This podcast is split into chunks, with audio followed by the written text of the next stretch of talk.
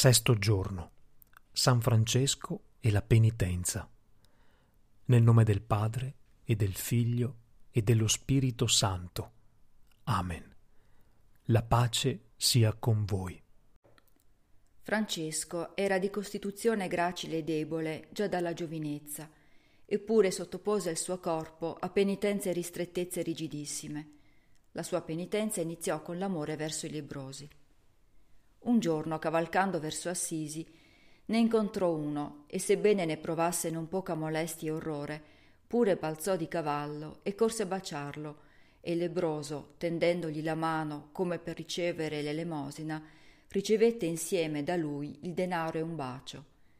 Ed egli, subito risalito a cavallo, volgendosi di qua e di là, ed era in un campo aperto senza alcun ostacolo allo sguardo, non vide più il lebroso onde ripieno di meraviglia e di gioia, pochi giorni dopo vuole ripetere l'atto. Si reca alla dimora dei lebrosi e ad ognuno, distribuendo l'elemosina, bacia la mano e la bocca.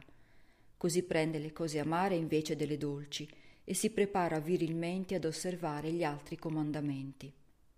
In seguito si recò tra i lebrosi e rimase con loro, servendoli in tutte le loro necessità per amore di Dio, lavando i loro corpi deformati e tergendo la materia delle piaghe. Celano ci assicura che prima della conversione Francesco inorridiva alla vista dei lebrosi e quando da lontano scorgeva i loro rifugi si turava le narici con le mani. Per il riposo Francesco non voleva materassi o coperte. Egli si stendeva al suolo sopra la sua tunica e spesso, per dormire, stava seduto appoggiandosi ad un guanciale di legno o di pietra. Nella vita di San Francesco appare soprattutto evidente la necessità di mortificare la gola. Francesco martoriava il suo corpo, astenendosi dal cibo e dal bere. Raramente, nei periodi in cui era in buona salute, ammetteva i cibi cotti. Quando li accettava, li mangiava dopo averli mescolati con la cenere, oppure li rendeva estremamente insipidi, allungandoli con molta acqua.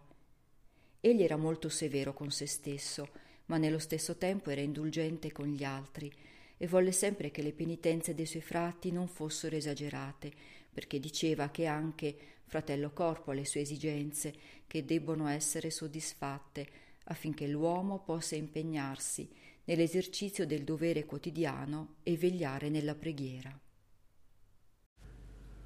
Purifichiamo ed eleviamo i desideri del nostro corpo affinché siano sempre subordinati alle esigenze dello Spirito.